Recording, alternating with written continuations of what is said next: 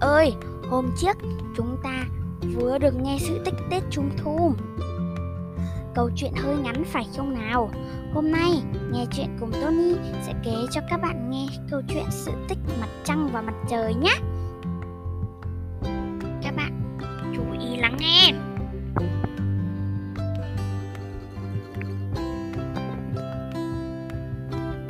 Ngày xưa, trái đất chỉ có một màu tối đen, con người có mắt nhưng chẳng nhìn thấy gì, đi đâu làm gì cũng phải mò mẫm. Cuộc sống đắm chìm trong ảm đạm, tăm tối. Ngày ấy, trên trời, Ngọc Hoàng sinh ra được hai người con, một trai và một gái. Khi các con khôn lớn, Ngọc Hoàng bảo: trước đây, cha có đánh rơi hai viên ngọc quý xuống biển Nam Hà. Nay các con đi lấy về cho cha. Hai anh em vâng lời, tạm biệt vua cha, rẽ mây xuống trần gian. Họ đi qua những dãy núi điệp điệp trùng trùng, băng qua những cánh rừng rậm rạp, vượt qua những con sông rộng dài. Thế nhưng đi mãi, đi mãi mà họ vẫn chưa biết biển Nam Hải ở đâu. Cho đến một ngày nọ, trong lúc hai anh em đang mệt mỏi và thất vọng thì lại gặp một ông lão và một cậu bé. Người anh rất mừng hỏi: ông ơi, ông có biết biển Nam Hải ở đâu không? Ông lão trả lời: ta biết, ở xa lắm. Nếu không có người dẫn đường, các cháu khó mà đến nơi được. Người anh liền nói: ông ơi, thế ông dẫn đường cho chúng cháu nhé. Ông lão chậm rãi nói: ta già rồi, làm sao mà đi nổi. Bất chợt, cậu bé đi cùng ông lão nói: ông ơi, cháu sẽ đỡ ông đi nhé.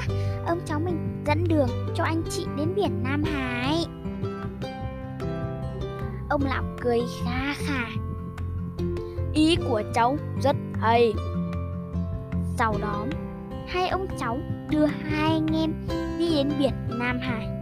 Họ lại vượt qua nhiều con sông rộng dài, băng qua nhiều cánh rừng rậm rạp, đi qua nhiều dãy núi điệp điệp trùng trùng, cho đến khi nghe tiếng sóng vỗ ầm ào, ông lão dừng lại bảo: phía trước là biển Nam Hải rồi đấy, các cháu đến đấy đi, còn ông cháu lão phải quay về thôi. Lúc ấy người anh bảo: ông ơi, anh em chúng cháu là con nhà trời, nhờ ông và em bé chúng cháu mới đến được biển Nam Hải. Để đến đáp lại, ông có ước vọng gì thì xin cứ nói, cháu sẽ về thưa lại với vua cha.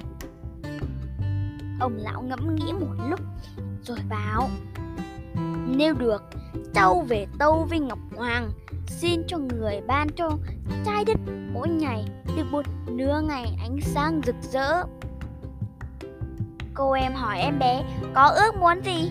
Em bé nói: chị ơi, chị xin với vua cha ban cho trái đất nửa ngày nữa sẽ có ánh sáng dịu dàng, mát mẻ.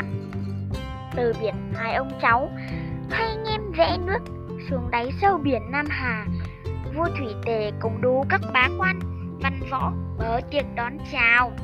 Trong bữa tiệc, người anh thưa với vua Thủy Tề về chuyện hai viên ngọc.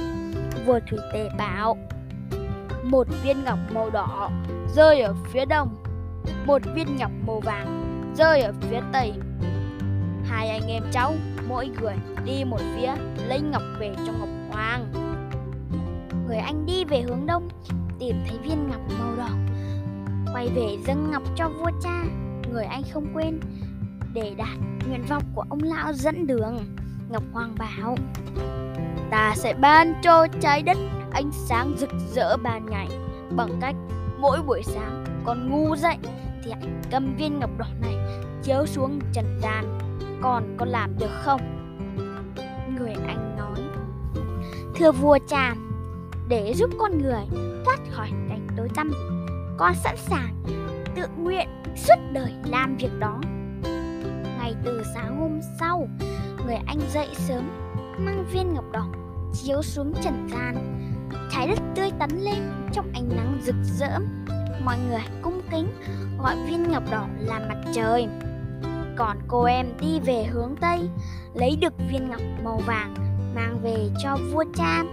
Nàng cũng không quên lời thỉnh cầu của cậu bé đĩa đường. Vua cha bảo, con có thể mang viên ngọc vàng ban đêm chiếu xuống trần gian để dưới ấy có ánh sáng dịu dàng mát mẻ được không?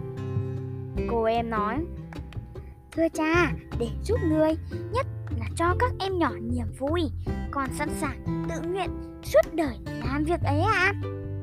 Từ đấy, tối tối, cô em lại mang viên ngọc vàng chiếu xuống mặt đất, ánh sáng dịu dàng trong trẻo để các em nhỏ vui chơi, múa hát. Mọi người chiều mến gọi viên ngọc vàng là mặt trăng.